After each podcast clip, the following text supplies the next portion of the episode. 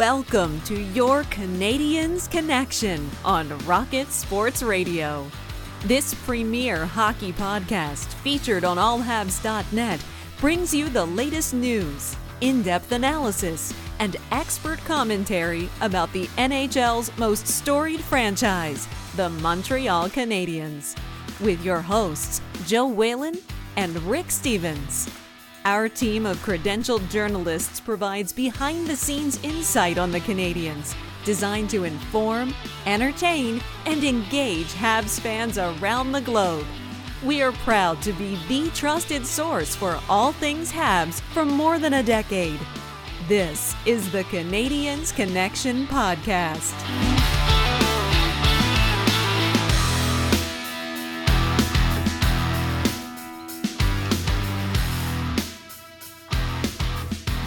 Hello, everyone, and welcome to the Canadiens Connection podcast here on Rocket Sports Radio, keeping you informed, engaged, and entertained. My name is Joseph Whalen. I'm going to be your host for the next hour.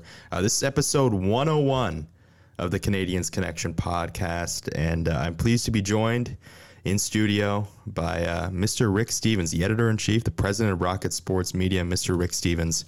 Rick, how are you doing on this fine day? Good afternoon, sir. Um, episode 101, which uh, 101 kind of uh, reminds us of school, reminds us of Yeah. the return to school uh, for most uh, this week. School, university, colleges are, are back in whatever form that, that Yeah. is in this uh, pandemic.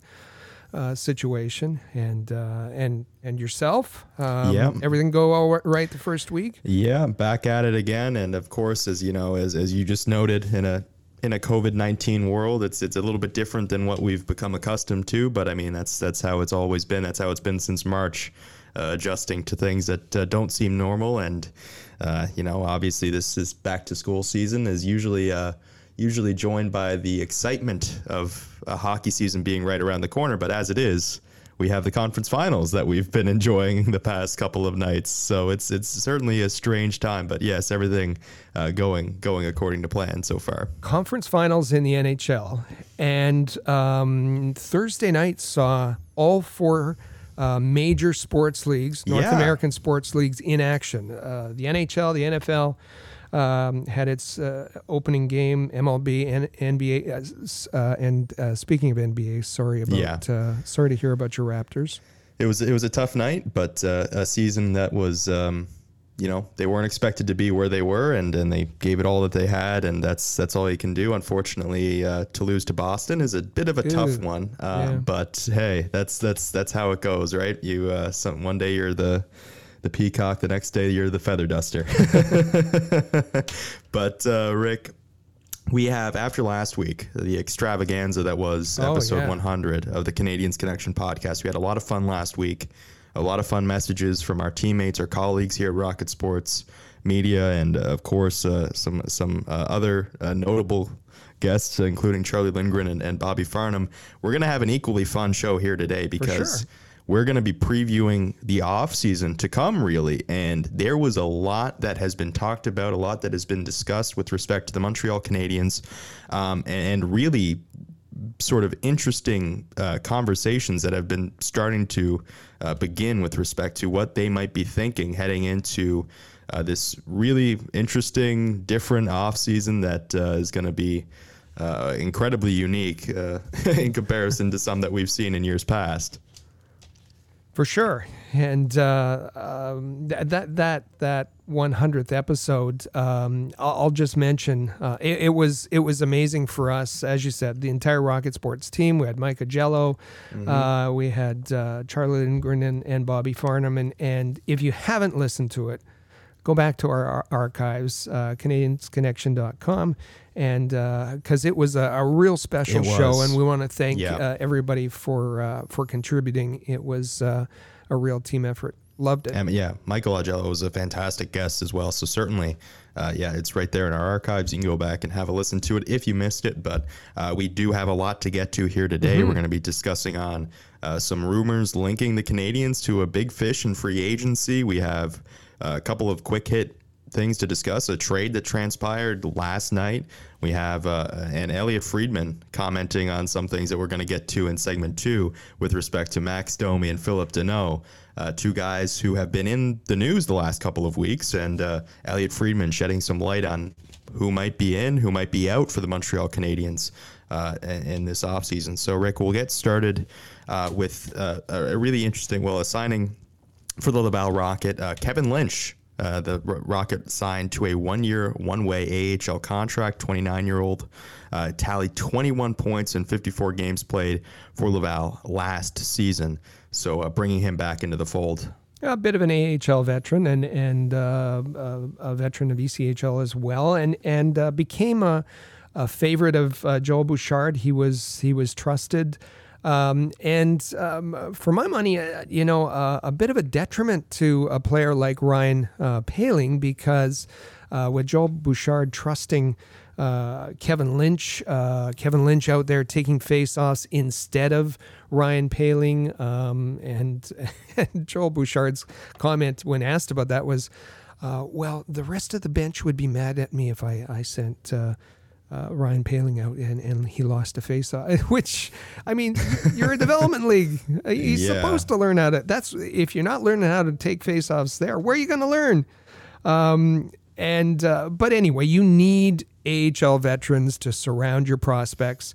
Uh, my concern is that that list of AHL veterans is starting to pile up with Kevin Lynch Alex Belzile, uh, Laurent Dauphin, Joseph yeah. Blandisi, Andrew Sturtz, Aaron Luchuk, Jacob Lucchini. Uh, last year it was was Yannick Veilleux and Joe Cox. Um, so where where is this all going? We we don't know. And and some of these players could be for, and we talked about this before. Perhaps there's going to be uh, an ECHL uh, affiliate. Um, yeah. Whenever uh, next season gets uh, underway for uh, Laval. We'll see, but uh, yes, a familiar a familiar face in Kevin Lynch coming back. And uh, some other news with with uh, related to the Laval Rocket, you had Hayden Verbeek loaned to a Slovakian club, and this is something that we've seen a couple of times in, in recent weeks with some younger players for the Montreal Canadiens. Um, and Hayden Verbeek expected to be back for 2020 2021 training camp, whenever that is, but for the time being, uh, headed over to Slovakia. And a good move, uh, allowing him to uh, to get some action in. Um, uh, Verbeek played uh, six games with Laval um, uh, last year and was loaned out to an ECHL team that being Adirondack uh, last year. So it's he's getting he's going to get some action, and and we we've seen this before with uh, Lukas Vejdemo, Jacob Olofsson, uh, Otto Leskinen. Otto Leskinen was um, in the lineup uh, this week for for Kalpa uh, and got two assists. Um, Mattias Norlinder is playing. Um, yeah, and uh, so it's it's and we see it. Um, you know, Mark Barberio, uh, we saw this week uh, was was loaned. Um, Hayden Hawkey, former uh, Canadiens connections there. Uh, so um, it's it's something all teams are doing, and and uh, and a positive move. And and and the key is that uh, the contract is is structured so that they can return for training camp whenever that happens. Yeah, and that's we'll be getting to some uh, critical dates that are going to be upcoming uh, just in a little bit. But uh, we'll we'll go to our favorite segment here on this podcast. They said what? And uh, this week, there's one piece of uh, of news that came from Darren Dreger, who has sort of been linking the Montreal Canadiens to a big fish in this year's free agency for almost a year now, and that mm-hmm. is Taylor Hall. And remember back to just before he was traded to Arizona, Dreger again, uh, linking Taylor Hall to um, the Montreal Canadiens, saying that he wouldn't be, um, you know, sort of intimidated by the market. And, anyways, uh, Darren Dreger on TSN 690 uh, reiterated those comments this week. Well, number one, if we, if we talk about destinations, uh, I can certainly uh, build a case for the Montreal Canadiens. I can. Uh, the one year term, I don't see that happening because, you know, the, the Arizona Coyotes have been persistent in expressing their interest in, in keeping Taylor Hall with the Coyotes. And uh, there was another conference call this week with agent Darren Ferris. I, I know this: if Taylor Hall is looking for the most money that he can push out of unrestricted free agency, chances are he's going to get that by staying with the Arizona Coyotes. But there will be lots of teams interested. I think Taylor would be interested in the Montreal Canadiens. He likes playing in that environment. He enjoyed his time in Edmonton. He's not afraid of the media and all of those things. I mean, markets in Canada are fun um, when when you're when you know what you're getting into. But a one year deal for uh, a star NHL forward, uh, I, I understand the pandemic and I understand the issues. I think, though, that there's a separation here. I think you've got your top end defense like Pietrangelo, uh, Krug is going to get paid, not in Boston, but he's going to get paid outside of Boston. Um, and then, then you look at your forwards, and Taylor Hall is right near the top of the list. So I wouldn't exclude Montreal as a possibility, but I can't imagine that Hall takes a one year term. So there had been the suggestion that uh, well maybe he'll he'll come on a one year kind of uh, prove me deal, and, and but also uh, that that uh, maybe during the uh, COVID uh, affected um, times that that uh, the money wouldn't be available for him. Um, as as Dreger said, and I believe uh, the big fish are uh, are going to get paid, and it'll be the uh, the other the, the middle the middling guys and, and lower guys that may be getting squeezed. but again, as you said, Darren Dreger, um, he is linking uh, the Canadiens as a possibility. He said, "I won't exclude them." So that's not uh, the biggest endorsement, but yeah, uh, saying that that he wouldn't uh, he wouldn't uh, exclude the Canadiens and and and linking the two together. The other name that was mentioned in there, Darren Ferris. Taylor Hall's agent. We remember that we talked about it last week. that's the new agent for Max Domi. Yeah, so I mean, if if this is to be believed, and uh, obviously, I mean, uh, it's it's certainly early on in this process, and Darren Dreger saying not that he was going not going to exclude the Montreal Canadiens, which I mean, even that is going to be enough to get Montreal Canadiens fans fired up about the possibility of signing Taylor Hall. But even if, if that's to be believed, that Marc Bergevin's going to be dealing with uh, Darren Ferris uh, quite a lot in uh, this offseason. uh, but Rick, moving on to uh, another uh, video that was released yesterday by the Montreal Canadiens on their official YouTube account. I watched it yesterday. Uh, Jesperi Kotkaniemi revisiting – the 2018 NHL draft, where of course he's drafted third overall, and uh, they've they've since done one of Jonathan Drouin as well. But this one with Jesperi Kotkaniemi was uh, particularly interesting. From Ässät of the Finnish Elite League, Jesperi Kotkaniemi. I was super, I was sweating like hell. And uh, when I just heard my name, was like big relief. And, uh, you know, just, uh, there's a little awkward hogs. then here's the lady, who obviously didn't like me too much. but yeah, I think she might be a Habs fan now. Hope so. Don't know in February against his peer group at a Five Nation tournament in Plymouth, Michigan. I remember when I walked walked this stage, my legs were just uh, shaking like like hell. So uh, a little bit scary. I remember when I put my hands, like when I went the row, I put my hands wrong way with the bird, so I was like trying to get there, but uh, I got it at the end. Bottom line is, this guy is a really good player. Is and he, he plays the center? Yes, he is. He, he plays he the is. complete elite. He plays the game like Kopitar. I believe the forecast right now is that he's projected, guaranteed, to be a second line center in the National Hockey League, but certainly has a chance to move into that. And the way he played at the World Under 18 Championships in April reminded a lot of scouts of the way Alexander Barkov played in his draft year. He's not the. Yeah, I think it's pretty solid. Everything went pretty well. We look good there. Everyone's smiling. I didn't expect like that they're gonna take me. The third pick is pretty high, so I maybe wasn't ranked ranked that high. Brings up good memories, you know. Draft went super fast, but uh, it was still so fun. Yes, yes, Barry Kotkaniemi is just delightful, and and his reflections there are are just fun, They're just fun. Absolutely, and uh, man, if if that lady, and we remember the lady with the reaction that was that went viral uh, that night. Uh, if she's not a Jesperi Kotkaniemi fan after the 2020 NHL playoffs uh, and the return to play and the the series against Pittsburgh and Philadelphia. Man, I don't know what I don't know what it's going to take because he was That's fantastic. Right. But uh, man, yeah, it was it was great to hear his reflections, as you said. Um, and uh, yeah, just great to hear from Jesperi Kotkaniemi. He's got the wonderful, wonderful sort of charm about him. And just to to to explain uh, what what uh, what is happening there is the Canadiens asked him to watch the the coverage and and give his reflections. So we hear at the beginning, we hear Shane Churla uh, from the podium announcing his name, and, and that's the the uh, 2018 NHL entry draft in Dallas that that we were there. In fact, that was that was where we met in person for the first time. Yeah, and was. we had our our group, uh, our Rocket Sports team. We had our our group of of winners in Dallas. It was it was great.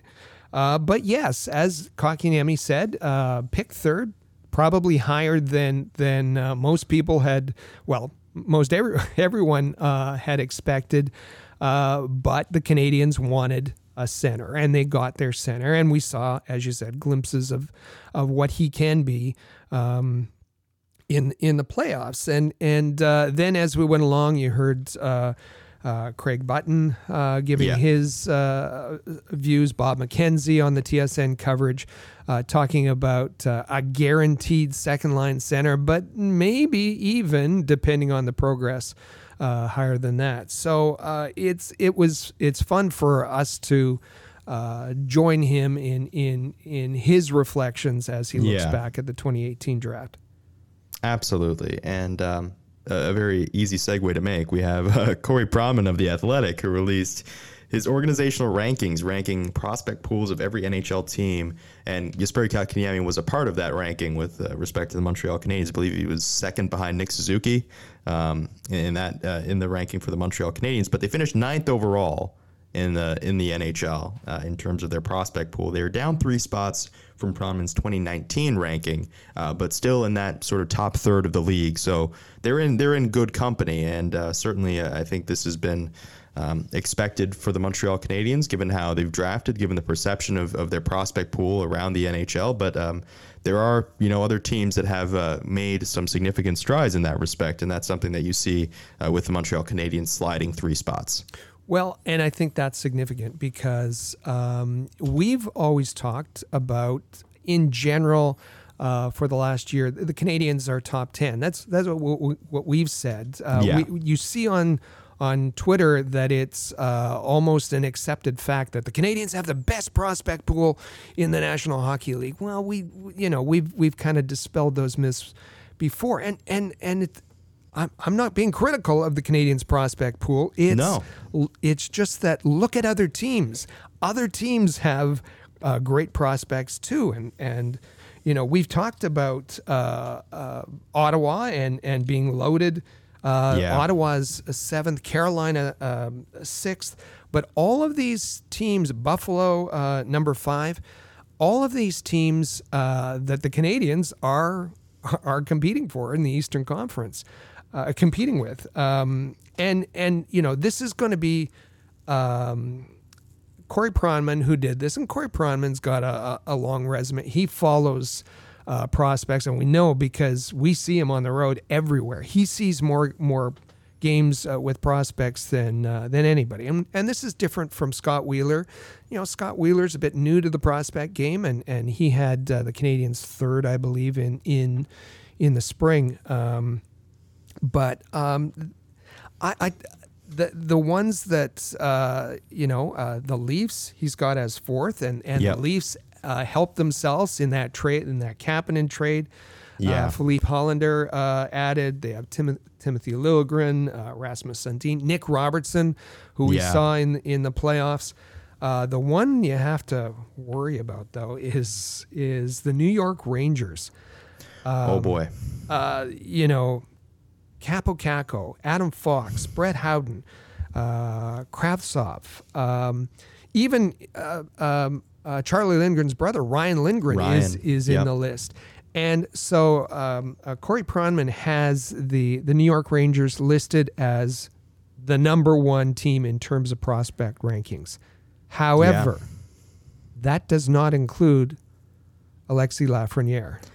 And, and when you mention, yeah, exactly. And this is this is accounting for what they already have. And you mentioned the Ottawa Senators. The Ottawa Senators are going to walk away with two more guys Yes. out of this. The Toronto Maple Leafs are picking 15th overall. They could get a good player 15th overall. So this is the thing. It's ever evolving. Just because the Montreal Canadiens for the last year have been talking about and and, and experts and you hear Craig Button and you mentioned Scott Wheeler talking about the Montreal Canadiens having a great prospect pool yes, you can have a great prospect pool. Doesn't mean you have the best prospect pool because those are things that are constantly changing. It's very dynamic because players come and players go. And these young players in this year's draft, they're not even being accounted for in this ranking.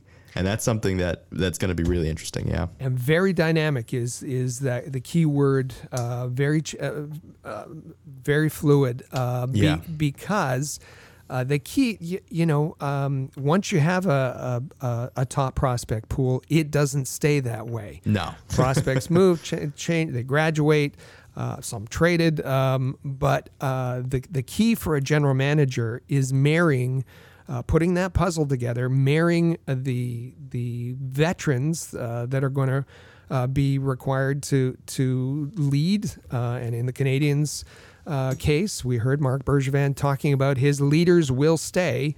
Uh, that is uh, Carey Price and uh, and Shea Weber, and he's got to make sure that his prospect pool, this much uh, ballyhooed prospect pool, uh, develops. Um, uh, you know.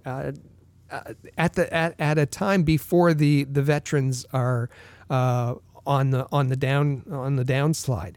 The other part of it is that um, all those players, all those players that you've had as placeholders, um, while your prospects are developing from this prospect pool, there's going to be changes there, and so Yes. that's why in the in the second segment we're going to be talking about guys like Phil Danault, guys like Max Domi, who you know you, you can't hold on to those guys, the placeholders, and and graduate the prospects, and we saw that uh, those prospects, especially up the middle for the Canadiens, Nick Suzuki, Jesperi Kotkaniemi, are maybe ready to take on the roles that they were destined to, to have within the organization. Yeah, and that's that's something to certainly watch. And and, and as we said, Elliotte Friedman talked about the idea of potentially trading uh, a guy like Philip Danault or Max Domi this offseason. But there was a trade last night that we're going to talk about uh, very quickly here. And you mentioned uh, uh, you referenced a trade between the Leafs and the Penguins. Uh, where Filip Hallander went to Toronto, and you had, uh, in, you know, in a package for Kasperi Kapanen. Uh, the Pittsburgh Penguins were at it again. They traded Nick Bjugstad uh, to Minnesota in exchange for a conditional pick in 2021. Pittsburgh also retaining a portion of Bjugstad's cap hit as well. Uh, so this looks like a, a nice bit of business for the Minnesota Minnesota Wild, um, getting him on a sort of a, a, a having Pittsburgh retain some of his cap. We know the well documented uh, cap. Uh, struggles for the Minnesota Wild, so this is uh, this. Uh, th- I like this move for uh, Minnesota. For sure. And uh, we both said we like um, Nick Bjugstad. He's a, Yeah. he's a big center, uh, uh, can can be effective on their third line. Uh, the Wild have said, um, and and sadly a bit, I I th- I thought it was sad news when they said that they. Uh, in the exit meeting, they they said they're not, uh, they don't intend. Uh, Bill Guerin said he doesn't intend to bring back Mikko Koivu. Wow, yeah. You know that's tough. So they needed That's a tough one, yeah. they needed somebody in that role, third, fourth line center, and uh, Bjugstad fits it perfectly. He goes back home to Minnesota. He was uh, he played at, at, at the University of Minnesota for the Gophers. Uh, he was uh, Minnesota's Mr. Hockey. Uh, so this is this is a really good deal for uh, for the Wild. But you see th- you see uh, the wheels turning uh, for Jim Rutherford. He wants picks. Uh, So he's going to get a conditional pick. Looks like a seventh round pick out of this. Um, you know, Nick Bjugstad didn't really contribute last year to their lineup anyway, as he was injured most of the season. Yeah. Uh, supposedly uh, healthy now. Um, we've heard too that Jim Rutherford wants um, uh, a first round pick for Matt Murray, uh, which is a little steep, uh, but but there may be somebody wants. So you can see, I I think that the Penguins have five uh, draft picks, and they're looking to um, get more. And if we looked going back to uh, uh, Corey Pronman's rankings, uh, I think the Penguins were 30th, 29th, 30th in the in the rankings. Um, so they need they need the Yeah. prospect talent. They need prospects. And why is that important for the Montreal Canadiens? Well, they have uh, a lot of picks uh, that they can use uh, in a deal. So it's it's the the Penguins and the Capitals and those kinds of of teams who are going to be looking for uh, to to add to their uh, uh, draft pick pool for the upcoming draft. Yeah, certainly. So I mean, it's it's going to be uh, interesting to see how uh, all these sort of things progress, especially for a team like Pittsburgh. I mean, obviously the you know Sidney Crosby, Evgeny Malkin aren't getting any younger, so it's it's going to be time for them to start thinking a little bit about the future. Of course, you still have a chance with Sidney Crosby, but uh, something to watch for sure. Um, speaking of it, we talked about the conference finals going on right now. Um, Robin Lehner and Marc Andre Fleury. Uh, this has been one of the most interesting stories. Remember back to a couple weeks ago, the infamous tweet from Alan Walsh uh, with with Marc Andre Fleury with a sword in his back that said "DeBoer on the blade." Um, yeah, so Robin Lehner, according to David Pagnotta of the fourth period, uh, he's reporting that the Vegas Golden Knights and Robin Lehner have agreed to a five year contract extension. Uh, the structure of that contract was agreed to in June, according to Pagnotta, but they have not put pen to paper. They've not made it official. That is what he is reporting at this moment in time. And it just sort of adds a whole new dynamic to this ever evolving situation in Vegas that I think has become one of the most interesting stories in all of the NHL. for sure. And I think um, you know there was publicly uh, Vegas said, uh, "Oh, we're adding insurance uh, Yeah. with with uh, Lehner," but I I think it's uh, it- obviously it was more than that. We've seen the decline in Marc Andre Fleury's play. Uh, and and obviously Vegas saw that too, and brought in Lehner, and now he has he's he's the number one goaltender uh, Yeah. for the Golden Knights. There's there's no question there, and as you said, uh, uh, the Fleury camp's not uh, that happy about it. Um, but uh, you know, Lehner was unhappy that this news came out during the conference finals, and you can understand why. He doesn't want Yeah. anything distracting um, uh, to to their mission. Uh, but it looks like um, five years, five million dollars uh, for Robin Lehner, which is a great deal for Vegas. That is, yeah. And it also speaks, I think, it speaks to this idea that there's going to be wage suppression in the goalie market because there there's just so many goalies that are going to be available. And we talked about the list uh, last week, and, and Matt Murray, who, I just mentioned, Darcy Kuemper, Marc Andre Fleury, Braden Holtby, Corey Crawford, uh, Markstrom, Raanta, Khudobin, Greiss, Elliott, Miller, Howard. Uh, any of these, you know, uh, Yeah. what's going to happen Freddie Andersen, here? yeah. Freddie Andersen, there's another Yeah. one. Um, and and uh, so if you can get Robin Lehner for five million dollars, and I realize there's a term attached to it, but um, how good is Jake Allen's salary at four point three five looking there? Yeah. again um, and and that's why i was getting back from from folks that i spoke to in the hockey community saying oh this is this is a bit of a panic uh, now listen marc bergevin saw his guy he got his guy he probably paid too much for his guy uh, and and but okay but uh, Yeah. there might be there might be a lot to choose from uh, when it when when this goalie uh, carousel starts Yeah, I mean, I, I think it's shaping up to be one of the more interesting markets uh, for goaltenders, and there could be a lot of guys that you sort of come to know playing for a certain franchise that are going to be wearing different different uniforms next year, and it's going to make for really interesting. I mean, you, saw you talked about Matt Murray. I mean, the idea of Matt Murray, a guy that won two Stanley Cups for the Pittsburgh Penguins not too long ago, potentially joining another club. I mean, that's that's a, that's that's really interesting. That's going to be something to watch.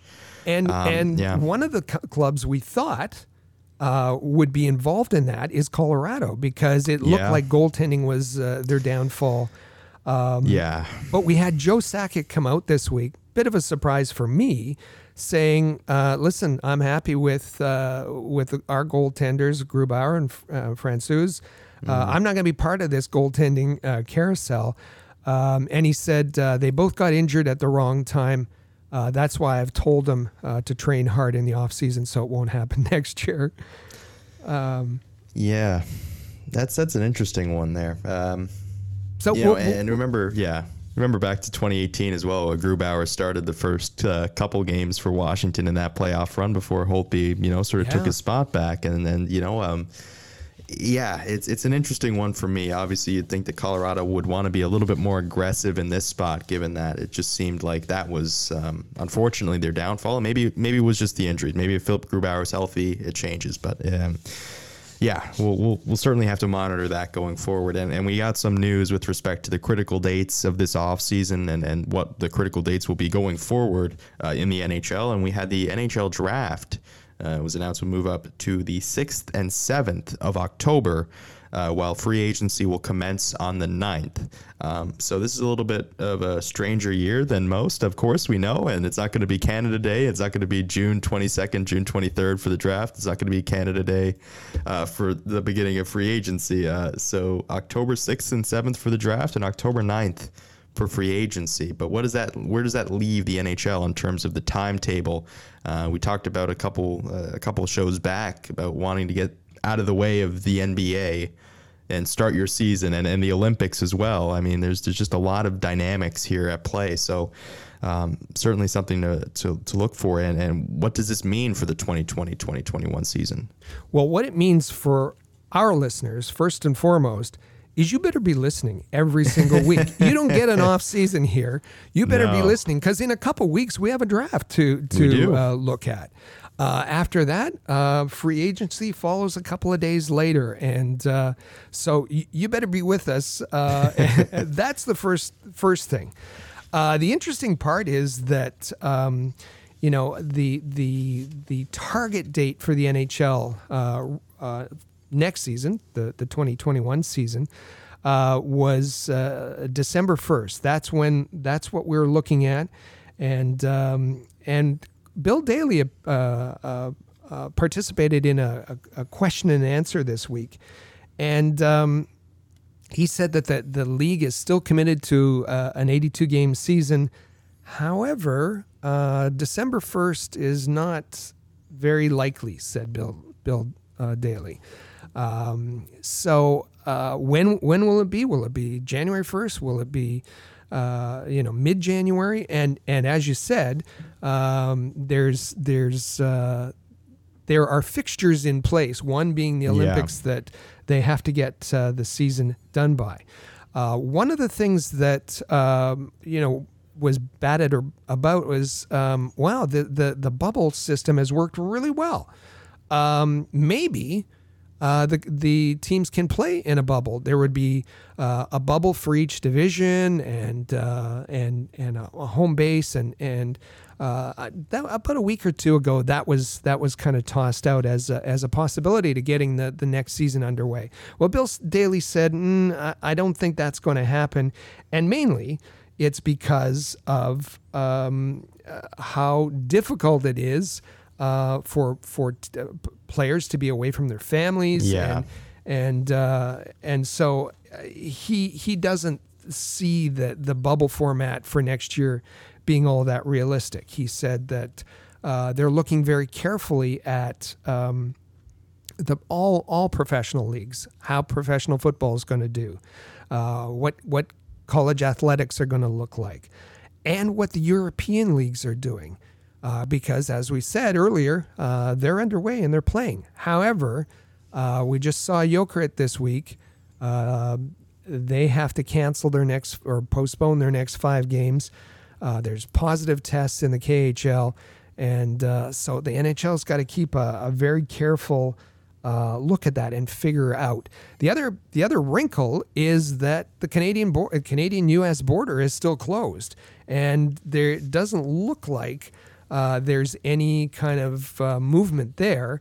Uh, so, what apparently is being talked about is uh, three uh, eight team uh, divisions with a separate Canadian division with seven teams.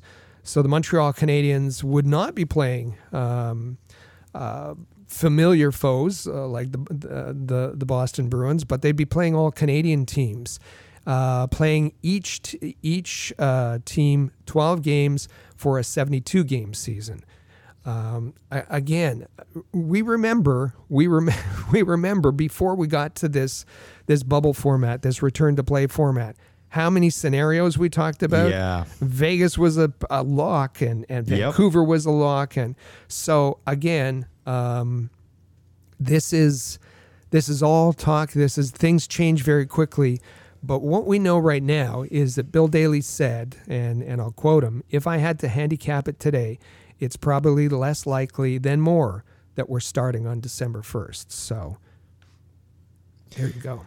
We'll take that for, and as you said, yeah, we, we did discuss a lot of the possibilities before the bubbles came about in Edmonton and Toronto, and we thought that it would be in Vegas, we thought it would be in Vancouver, and then it just wasn't. So, of course, these are all things that can change very rapidly, but uh, as of now, it doesn't appear that the NHL season's getting going on December 1st. Just one more thing before we leave this, and it has to do with free agency. You, you said that uh, you know free agency is is set on the calendar for October 9th. And I see online a lot of fans saying, "Wow, the Canadiens." Um, you know, with respect to Jake Allen, uh, oh, it's just money. Canadiens have plenty of it. um, and what came out um, this week was uh, an article by Frank Seravalli, and and he said something that we've been saying for a long time, and that is that uh, don't look at cap space necessarily because te- because teams in this uh, COVID restricted uh, crunch uh, may be internal budget teams, not full cap teams. That is that the 81.5 cap limit is is is one that the league has established, but each team will have its own internal cap. He said that the the Sabres are in and around the low 70 million dollar range for their their salary cap. Arizona, same thing uh, um, uh, maybe a little bit south of that. The Penguins in in the low to mid 70s, and we know that the Montreal Canadiens. Um, listen, uh, uh Cap Friendly um, updated their their their list this week. Uh, and it has the Canadiens at $12.9 million remaining after the Jake Allen signing. Um, that's that's 12.9 below the, the league limit of, of 81.5. Um, what we we should uh, we should say that doesn't include Max Domi or or Victor yeah. Mete, both who are RFAs and who will likely be re-signed, or in Max Domi's case, uh, could be traded. But th- those salaries have to be accounted for. So yes. of the 12-9, you have to pay Max Domi and Victor Mete. It doesn't include uh, extra defensemen, seventh defenseman. Who's that? Well, Xavier Ouellet. He's an RFA. Noah Juulsen's an RFA. Cale Fleury, maybe. Uh, it doesn't include those salaries. It also doesn't include Jake Evans. Jake Evans is an RFA. We, we saw Jake Evans uh, very effectively man- centering the fourth line yep. in the playoffs. Doesn't include Ryan Poehling. I don't know if if if one or both uh, are going to make the lineup, but but that 12.9 doesn't include any money for Evans or uh, Poehling. Doesn't include the unrestricted free agents, and we don't expect them to sign. Dale Weise, Christian Folin. Doesn't include Charles Hudon. We don't expect him to be re-signed or or or qualified. Yeah. Uh, it does include Carl Alzner, and something's going to happen there.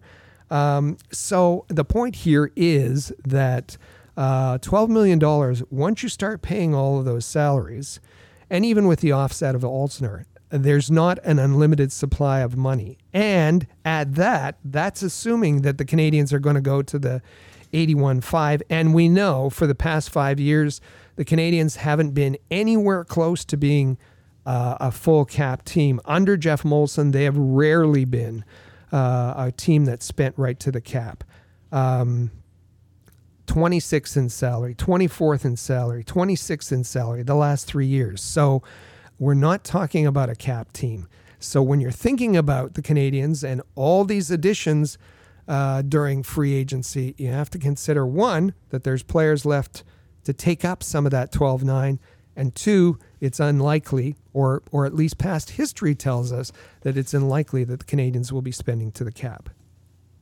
But Darren Dreger won't count out the Montreal Canadiens with Taylor Hall, and that is the takeaway.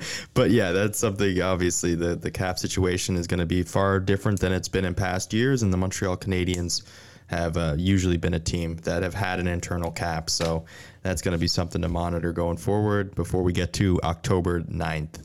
Uh, but Rick, as we said, we've been talking about Elliotte Friedman had some very interesting comments on how this offseason could turn out for the Montreal Canadiens. And we've talked about Max Domi in recent weeks being at the sort of focus of uh, the focal point of uh, this offseason and what might happen with him. Well, Elliotte Friedman threw out Philip Danault's name as being uh, tossed around and, and sort of having his market tested uh, by the Montreal Canadiens. So we're going to talk about both of those things after a quick break. Stay with us here on the Canadiens Connection podcast on Rocket Sports Radio. Rocket Sports Media is currently recruiting talented, motivated, and committed people to join our team. If you're a student wishing to gain experience, a young professional interested in broadening your credentials, an experienced hockey mind looking for a platform to share your expertise, or a passionate fan looking to contribute to our publications by connecting with fellow hockey fans, we want to hear from you. If you are bright, loyal, passionate, and willing to dedicate yourself to a remarkable team, visit allhabs.net and click the Join Our Team tab today. In every city around the world, sports fans flock to popular watering holes to share a few pints, some good grub, and to cheer for their team.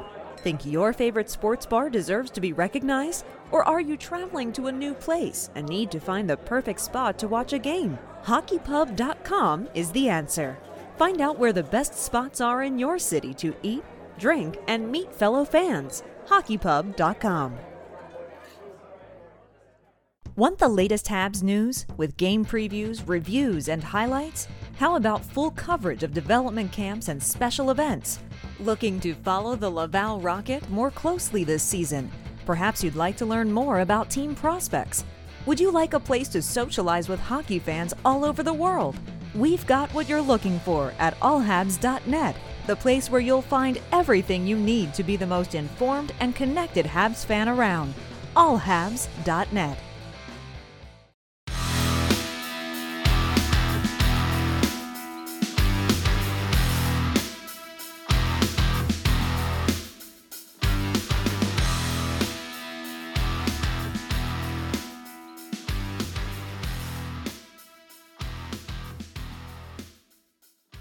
All right, and we're back here on the Canadiens Connection podcast on Rocket Sports Radio. I'm Joe Whalen. You can find me on Twitter at Joe Whalen19. With me in studio, the president and founder of Rocket Sports, Rick Stevens. You can follow him at All Habs, and you can follow at Habs Connection on Twitter, Facebook, and Instagram, and visit our website at CanadiensConnection.com.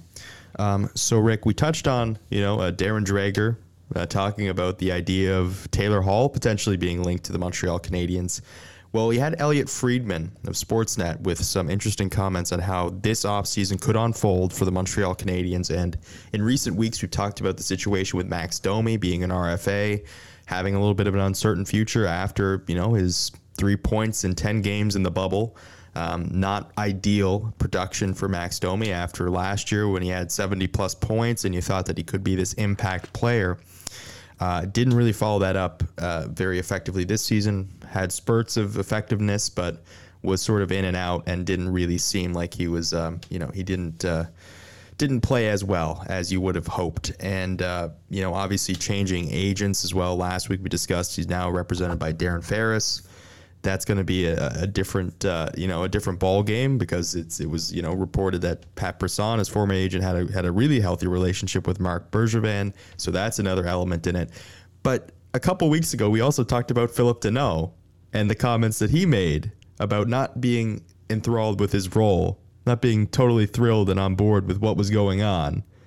Um, so Elliotte Friedman talked about uh, Max Domi's situation, talked about Philip Danault, but but first let's start with Max Domi because Elliotte Friedman uh, saying that Max Domi didn't ask for a trade from Montreal. Domi's new agent met with the Canadiens, and he wouldn't tell me a lot, but I, I did ask, look, did he ask for a trade? And he said no. And, you know, that is true. Domi did not ask for a trade. But I think Montreal has a, a, a question here. So they got, they got two young centers who are going to be their guys for a long time, Suzuki and Kotkaniemi, they hope. And then they've got Danault, who's a free agent after next year, and they've got Domi, who needs a new contract now. I think they'll look at the market for both those guys just see like what's out there, who, what the interest is. You know, Danault came right out and said he's not crazy about a situation where he's the number three center. So I think Montreal is going to look and say, okay, you know, what's the market for him? So I think it, it, there's a chance it could be Danault who goes instead of Domi. Like Bergevin will do anything. He's not afraid, right? Like he's fearless. So he's going to do what he thinks is right, and he's not going to be afraid about it. Fearless. Absolutely yeah. fearless, and and and uh, I I hope that's true because you have to make the hockey decisions, not necessarily the ones that uh, are going to be popular. Uh, and I know that you know the the uh, local media, uh, particularly the the the the Francophone Montreal media, are pretty high on on uh, Philip Danault and. Um, and and even with respect to the Selke conversation, and we saw uh, Couturier win that this week. Um, and and really, when you look at um, Phil Danault's season, he had a better offensive season, and his his uh, defensive numbers uh, slid, and he wasn't. You know, the Canadiens weren't very good on the penalty kill, and and uh, Phil Danault is is a prime penalty killer. We saw Phil Danault uh, have difficulty winning the big faceoffs, uh, defensive zone faceoffs, and that led to two losses uh, against Philadelphia. So, um, you know, I think I think we have to be realistic about what, what role he's going to have, about what kind of player he is, and about what kind of dollars he deserves. Yes. And and here we have Elliotte Friedman, and we should mention this was on uh, the Buffalo radio show uh, called The Instigators with Andrew Peters and former Canadian defenseman Craig Rivet.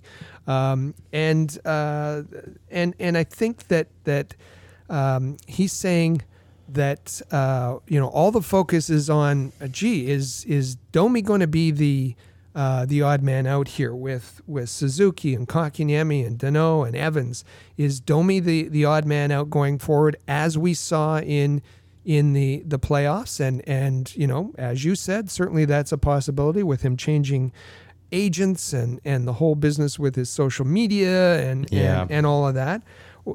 The the signals are there but but uh, Elliotte Friedman he he the hosts were speechless when he said this that uh, uh, Elliotte Friedman said maybe not Domi maybe it's Danault yeah and I mean I don't know. We're not here. I don't think we're here having this conversation if not for the comments from Philip Danault a couple of weeks ago about his role. And listen, if uh, Elliotte Friedman is, you know, he's, he's talking about Philip Danault looking to get paid. And that is something that if you are the Montreal Canadiens, are you willing to pay Philip Danault, that uh, a guy that has played the top line for you more out of necessity in years past than in you know mm-hmm. um, him being a first line center and he's done a, a solid job of that sure. and i'm not going to take anything away from him in that respect but i mean if, if he's going to say those types of things and this was the point that i made a couple of weeks ago the montreal canadiens were not expected to be where they were they were not expected to beat the Pittsburgh Penguins. They were not expected to take the Flyers to six games. If his takeaway after all of that was, I didn't really like my role, then maybe he is the guy that you have to move. Because if you're not looking at the emergence of Nick Suzuki and Jesperi Kotkaniemi as, wow, this is really going to help our team and we might be better, we might make the playoffs next year. If you're not looking at it like that and you're instead looking at, well, what does this mean for me? Then I don't know if you have a guy that can contribute to overall team success. Um, and that's something that this is the interesting part of this because I'm saying this about Mac uh, about Philip Danault. I've also said this about Max Domi. I'm not sure if he is somebody that can contribute to the overall team success, and especially in the playoffs when Max Domi a little bit of a wild card in high emotion environments. So that's something that I think is going to be really interesting. And if Philip Danault is unhappy with his role and he's looking to get paid, then there's a conversation that you have to have. And um, yeah, the Canadiens are looking at uh, at Domi and saying, uh, you know, he's an RFA. There's there's uh, an arbitration case uh, there and that that that maybe puts his salary in the five million range. Uh, the Canadiens are saying, um, is this guy worth five million uh, long term? Uh, do we want to sign him? And and I think, listen, Max Domi likes playing in Montreal. He likes the attention. He yep. likes playing center. He he likes having a you know a, a big stage. Uh, but is he the guy? Is is he the guy? And and you know, a lot of people will say, well, you know, he's down on the fourth line um, in in the playoffs and and uh, couldn't really do anything. But even at that, I wanted to see more from from Max Domi. I wanted to see him elevate his game. I wanted to see him make an impact and be that dynamic player. Uh, and we've had this conversation many times. Who is Max Domi? Is he the the the guy that we saw this year, or is he the 70 point guy? Uh, is that a once in a in a blue moon kind of blip? Yeah. Um, and uh, and and we heard Claude Julien saying, you know, when he came to Montreal, he he was supercharged by the by just being in Montreal and having yeah. that role and and I think Claude Julien's saying, hmm, I'm not sure that that he's can be that guy for us every year. And we know that there has been some tension uh, between Max Domi and Claude Julien. So that that's going to uh, play into it as well. And I mean, when you're having this conversation, and Friedman sort of painting it as, as well, it's sort of probably it might be one or the other that the Montreal Canadiens go with. You've heard Philip uh, Philip Danault be vocal about not liking that role. In the course of whatever, whatever, however many games it is, whether it's 72, like we discussed, if there's the Canadian division and all that, or if it's 82 games, uh, which will probably be what it's like going forward in the years following this upcoming season. Is that a role that Max Domi is going to be willing to accept? And I don't know that he will be because I mean you're looking at a guy that said, "Well, listen, I had 72 points my first year here. I had 70 plus points my first year here. I'm somebody that I've proven that you can rely on to put up points." And that's basically the same argument. You're looking at two guys who are making the arguments for themselves based off of a little bit of a small sample size. And that's always a dangerous game to get into if you're a general manager because you're trying to figure out, well, listen, which one is going to be more reliable? Which one is going to be willing to accept a role, a demotion, if, if that's what it, if that's what it takes. And I'm not sure either of these guys are going to be willing to accept playing a third line role, uh, even if that might be the best thing for the team. Yeah. And so then, that that'll be the that'll be the interesting part of this for sure. And so that led to um, uh, Elliotte Friedman expand on his uh, comments about Phil Danault. I, I, think the issue is two things. Like I said, he's non-restricted free agent in the year, and I think he wants, as is his right, uh, uh a big number. And I think Montreal is worried they can handle that. You know, can you agree on what the player feels his worth is and what the team feels his worth is? That's a question. And number two, like Danault, like the one thing I don't know Danault very well, but the guys who do, they say they love him because he's really blunt and he's really honest. If you ask him a question, you're getting an honest answer. And after the season, you know, they asked him about his role and he said, look, in the playoffs, I was like the third line center. I don't want that. So if you're Montreal, and you're, you're thinking of turning the team over to Suzuki and Kotkaniemi, you, you know, your risk having a guy here is not very happy about that. So, and, and I'll tell you this, I've heard his name out there. So I think they're at least, I'm not saying they're going to do it. I'm just, I think they're at least testing the market for him. So, and, and Elliotte's right. You hear those kinds of things about Phil Danault that he's bold, he's honest, he's frank, he's confident. Uh, put th- th- those are the characteristics if you put them in a positive light. Um, you know, selfish, not a team player, not thinking about others. Uh, we heard about we we heard we we talked about his quote uh, about the return to to uh, play, saying Uh, playing in a bubble, that's inhumane. No way. I'm not playing in a bubble. Um, and and then again, uh, his his comments, uh, as you said, instead of reflecting on on how well the team did, he was, um, well, that's not good for me. I don't like this third Yeah. line role. I don't like being slotted in as a as a defensive uh, center, even though that's his, um, you know, his bread and butter kind of thing. Um, and so now we we move. Uh, we're a year away from him being an unrestricted free agent, and he has to be paid. And if the Canadiens see him as a third line checking center, if they see him as a, a, a Perreault on the Jets, Eller in Washington, if they see him in that kind of role, we know how much that pays. That's three and a half, four and a half million dollars. That's that's you know that kind of range. However, uh, we've heard that uh, where, where Phil Phil Danault sees himself and where uh, his agent is is placing him is Kevin Hayes kind of numbers. And listen, uh, with all due respect to Kevin Hayes, Kevin Hayes isn't even worth Kevin Hayes money. Yeah. um, so um, seven million dollars. There's no way Phil Danault is is in that ballpark. Uh, so uh, you know wh- what kind of problem do the, does Marc Bergevin have? Does he have a self awareness?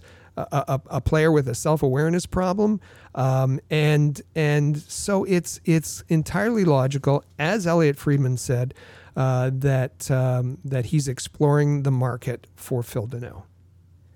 Yeah, and I mean this this entire situation with Phil Danault reminds me of one of my one of my favorite quotes about team sports and about life in general. Great things can happen when you don't care who gets the credit. And if Philip Danault is going to look at the two guys who are emerging and look like they're going to be top six forwards in this league for a long time with Suzuki and and and Jesperi Kotkaniemi, then then that's a problem, right? And listen, he can be a very effective third line player and and a really really good third line player because we've seen in spurts that he is an effective 1st mm-hmm. line player. It's just about accepting that this might be your role and this might be your role across the NHL, right? Like he could go and be a top 6 forward on a bottom feeding team if he wanted to and get paid but not do a whole lot. If he wants to accept this role, there's the opportunity that the Montreal Canadiens could be actually good.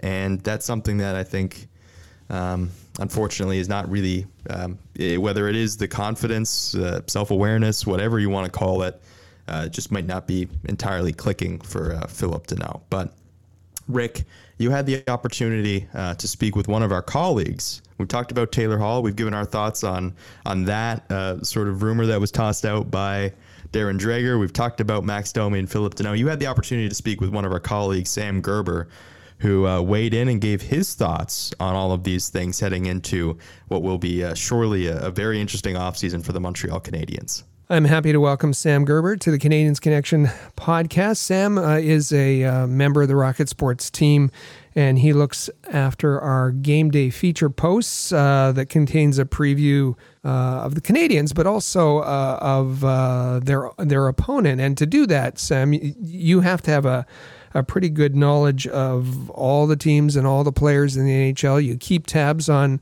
on uh, uh, hockey action during the regular season. But uh, when I was talking to you in the last little day, you you said you've been thinking about hockey uh, nonstop throughout these playoffs. Yeah, I, I, I live and breathe for hockey. It's the only thing I really care about in the world. It's sad to say, but uh, during the playoffs, it's I wish the Habs would have beat the Flyers, and it's it's tough that they didn't. But uh, I I can't stop thinking about next season already. So, thinking about next season, the, the uh, Canadiens have already made uh, a trade for Jake Allen, taking care of their uh, backup goaltender needs. And uh, now Marc Bergevin's uh, to do list includes a scoring winger and probably a top pairing defenseman. And to get that, he's obviously going to have to move some people out. And and but but the target list uh, we heard from Darren Dreger this week may include somebody like Taylor Hall. What what's your uh, what what's your thoughts about that? For the last few seasons, the Habs haven't had anybody on their roster that we consider elite. Besides, we can say Shea Weber is elite as a defensive defenseman, or Carey Price and net. He is elite as they come. But as on the forward standpoint, Taylor Hall would be an obvious upgrade. The Habs haven't had an elite winger or an elite center for the last 10 plus years. we can add Pacioretty was an elite winger, but I believe Taylor Hall would be an excellent fit in Montreal. I, I think adding he would either go with Suzuki or Kotkaniemi, and with his addition, I the, he would give the Habs a definite threat to score every time he's on the ice. And frankly, with the Habs, they have a lot of depth, but there's never when they're on the ice, you're not thinking that they're going to score every single time a certain player is on the ice. And if Taylor Hall became a member of the Habs, I think the cost might be a little high, but with COVID, you never know. But I think it would definitely add a scoring punch that the Habs desperately need.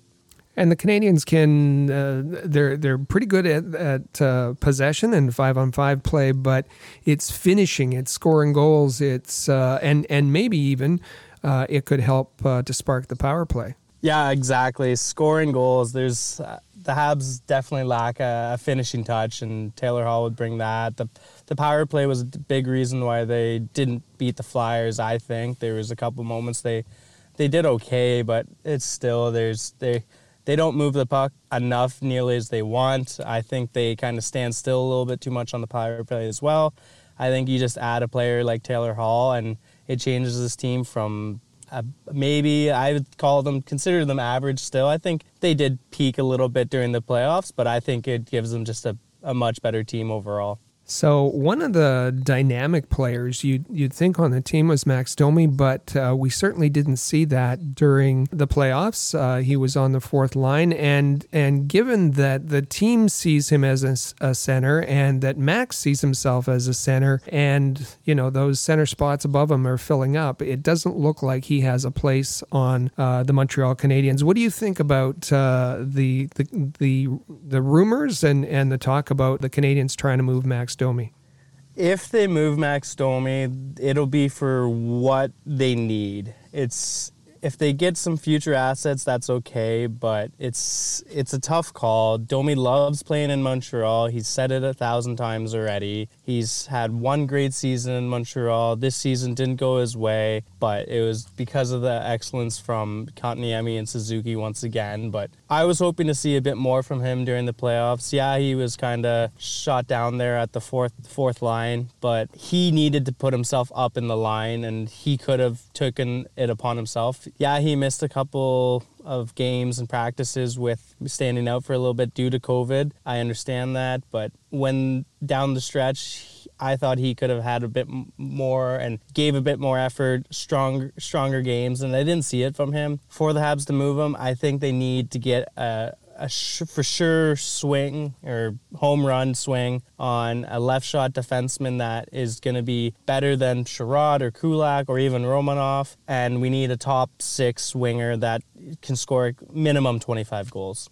Now, you mentioned about um, Kotkaniemi and Suzuki, um, and they performed uh, during the playoffs and, and got moved up to those uh, one and two slots. And uh, once the, the, the Canadiens were dispatched by the Flyers, we heard from Phil Danault that he wasn't really happy with his third line role in the playoffs. Is Marc Bergevin going to be able to convince him to stay in a third line role, or is he going to have to be moved as well? That's that's a question for Bergevin, but it's going to be tough for him. This is this is almost make or break. He's only got a year or two left on Bergevin's deal, and with Danault being a UFA after after the next up, upcoming season, it's Bergevin's got to convince him to come back, and I'd be making him an offer at a reasonable price. I wouldn't go any higher than five million. I think that's a bit of a stretch for Danault. I think he's a great player as a third line center. I, I think second he he'll do okay at, but I it's been evident that he's he's only scored 13 goals and if they move him, it's Danault's been Bergevin's guy since their days in Chicago, so he won't want to move Danault unless Danault doesn't want to be a Montreal Canadian because he wants to be in a top six. And for Bergevin to move Danault, it should be a team that will be will be willing to give the price for a top top six forward.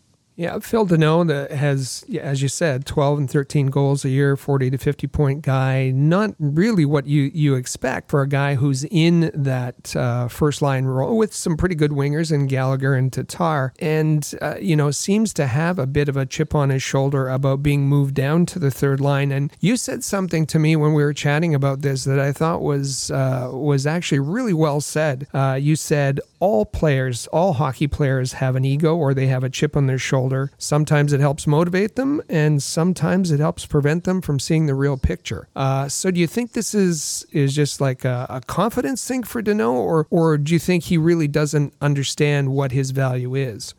It's it's tough to say. Uh, Danault, he he's improved a lot since his first season as the Habs. He has had a couple really scary injuries. He took that Zdeno Chara slap shot to the head, and and I think he's had a couple other injuries that have held him back a little bit. And maybe we haven't seen the the true number best of Danault yet. But that being said, he's getting he's almost in his prime so if we haven't seen it yet it's pretty rare to see that there's going to be an obvious upgrade i think the chip on his shoulder it's kind of blinding him a little bit to seeing the, the bigger picture. He's born and raised in Quebec. I thought he loves playing in Montreal. I thought he would be okay with living in Montreal and playing his his rest of his career as a Montreal Canadian. It's he grew up a fan there, so I thought he'd be happy with that. But maybe it's a negotiation tactic for a trade or a new contract. I don't know. It seems to be both ways. It happens with the teams do that as well. But it's gonna be tough to say what happens. And I I kind of hope Danault stays, and if they don't, I think the Habs need to to move uh, or to at least sign another veteran center in his presence that's going to be good on faceoffs because Kotkaniemi did struggle in the playoffs mm-hmm. on faceoffs, and uh, did not last question, and I'll put you a bit on the spot here is if you had your pick uh, for a player uh, that would have to be traded or or or uh, unrestricted free agent, who who would you think would be the biggest splash uh, that Bergevin could add to the lineup uh, for the upcoming season? Uh, it would be Taylor Hall. Uh, if uh, wishful thinking, I would go with um, Anthony Mantha, but I don't see any picture that Detroit would move him. They're still a rebuilding team, and he's still quite young, but Anthony Mantha would do wonders in Montreal. Mm-hmm. Uh, that being said, I think Taylor Hall's the obvious choice. He's a proven scorer, and he will just take this roster up to this forward group at least up to another another notch. Sam, this is uh, this has been great. Thanks for joining us on the Canadiens Connection. Uh, if you want to chat with with uh, Sam, if you want to follow him, you can uh, find him on Twitter, Gerbs76PK, G E R B S 76PK. Uh, is a great follow, and uh, we're going to have you back again. Thanks for joining us, Sam. Thanks for having me. I appreciate it. And we're back, and that was a fantastic interview and a, a great job. And, and listen, I mean, it's it's great to hear from from our colleagues as we we heard last week from our colleagues and hearing again and uh, weighing in and, and providing uh, a couple minutes where listeners don't have to hear me talk, which is a, a bit. I know that that's been a constant uh, comment on this show. Uh, too much me, but yeah. but great to hear from Sam and, and hear him yeah, weigh Sam's in. Fun.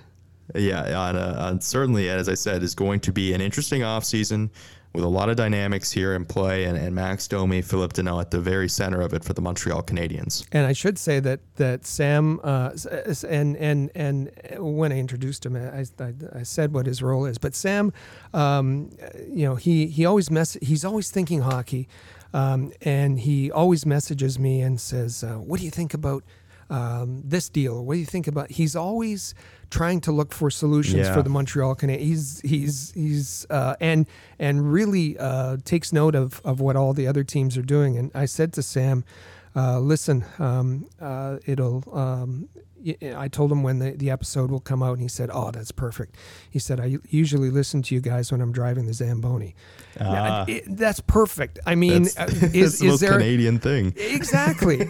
we have Mike Rashel who listens uh, to us in the barn uh, with the cows, uh, driving a tractor sometimes, and we have uh, our other team member, uh, Sam Gerber. Um, and listen, uh, who's not, who doesn't aspire to drive a Zamboni? Oh man, that's there's an entire song about that. Yeah, well, yeah, that's I, right. I, I, don't know if that's just a Newfoundland thing. There's a song. I want to ride the Zamboni. Yeah, yeah exactly. Yeah, yeah, but yeah, oh man, uh, but yeah, as I said, great to hear from Sam, and as you said, somebody constantly thinking about solutions for the Montreal Canadiens. And uh, this will be an off season where, uh, coming off of that 2020 unexpected uh, playoff run in the bubble, Uh, there's going to be a lot of ideas, a lot of things thrown out there about how to improve this Canadiens team, and uh, certainly great to hear from one of our, our friends and colleagues here at Rocket Sports Media, Sam Gerber. Um, so, Rick, uh, we've had our say, so we're going to take our final break here on the Canadiens Connection podcast, and when we come back, we'll wrap this thing up. The Canadiens Connection is proud to be a partner of Rocket Sports Media, digital media publishers of sports and entertainment websites. Their mission is to build a worldwide network of sports fans who are informed, engaged, entertained, and connected. Learn more about RSM, its team, and its portfolio of brands at rocketsportsmedia.com. I bet you enjoy sporting your best Habs jerseys, dressing up your kids and pets in the cutest Habs gear, and showing off your decked out hockey cave or fanning. Well, don't just show your friends, show your Habs. The team at All Habs wants you to boast your finest pictures for our global network of Montreal Canadiens fans. Include the hashtag ShowYourHabs when posting your fan photos on Twitter, Facebook, or Instagram. Then log on to showyourhabs.com to see your entries, along with photos and posts from Habs fans all over the world. A proud member of the Rocket Sports Media Network. If you're a business owner looking for the perfect platform to reach a targeted audience of customers, Rocket Sports Media is the solution. Our global hockey community provides unmatched social media reach to an attentive demographic of sports and entertainment fans. We can provide visibility to your company, helping you to engage and leverage this prime group of potential clientele. In addition, we also offer sponsorship opportunities for fan events and featured areas of website content, giving you name and logo recognition. Visit rocketsportsmedia.com to contact us regarding this unique marketing opportunity. For the most trusted source of news, analysis, and features about the Montreal Canadiens, their affiliates, and their prospects, log in to allhabs.net, your year round resource for anything Habs related. That's allhabs.net.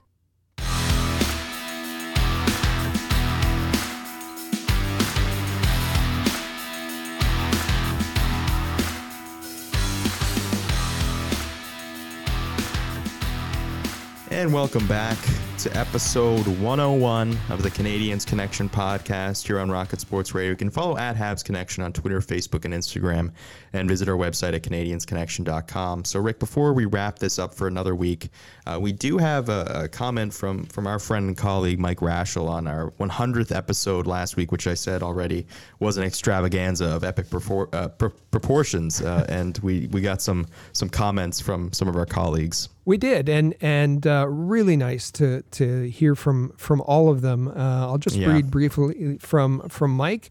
Uh, who has joined us on the Canadiens Connection? He, he says, "Great hundredth episode of Canadiens Connection.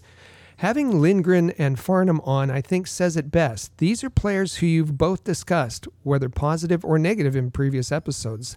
The fact that they came on with a quick note speaks to your credibility as journalists.